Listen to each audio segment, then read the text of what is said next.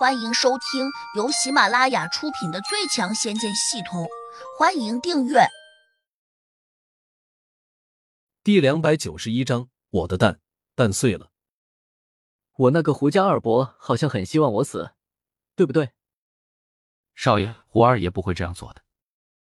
刚吐出这么一句，范小五发现胡杨眼里闪过一丝凛冽的光芒，他慌忙改口说：不，我什么也不知道。我只是奉二爷之命来请你回去的，二爷交代过，如果你不答应，就叫我们想尽一切办法把你弄回去。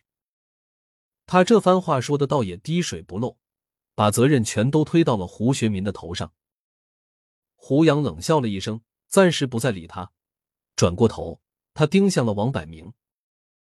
犀利的目光把王百鸣吓了一跳，他不免有些哆嗦。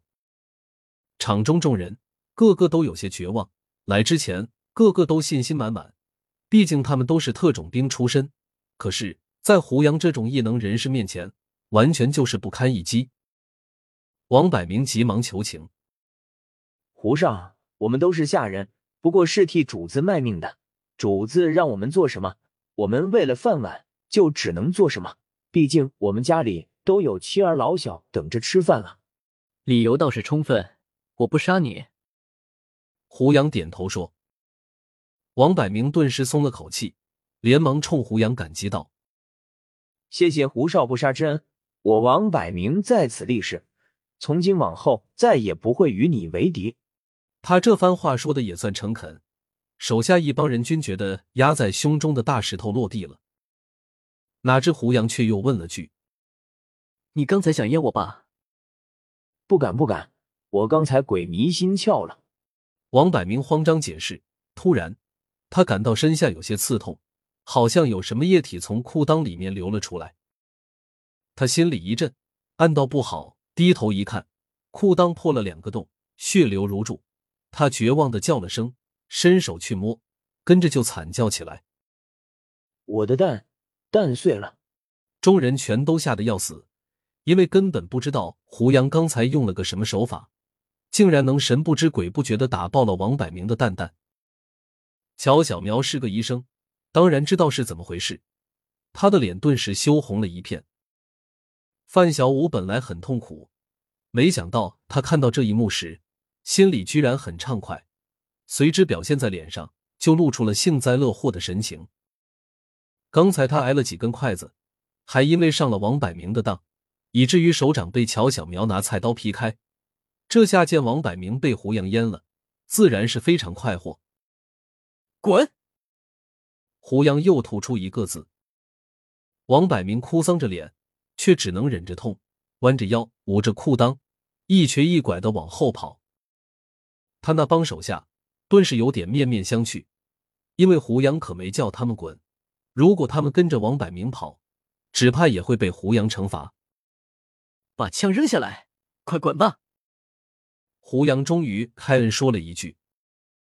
王百鸣这帮手下顿时如释重负，急忙把手上的枪全都扔到了地上，然后转身就跑。少爷，你连仇人都能放，可不能为难我们。范小五羡慕地看了一眼王百鸣和他那帮手下，连忙争辩道：我们家中也有老小啊。滚！要是再让我看见你们，全都淹了。胡杨冷道。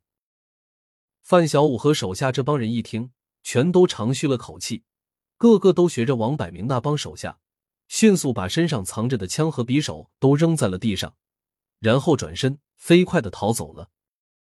就这样放他们走了？乔小喵似乎还有点意犹未尽。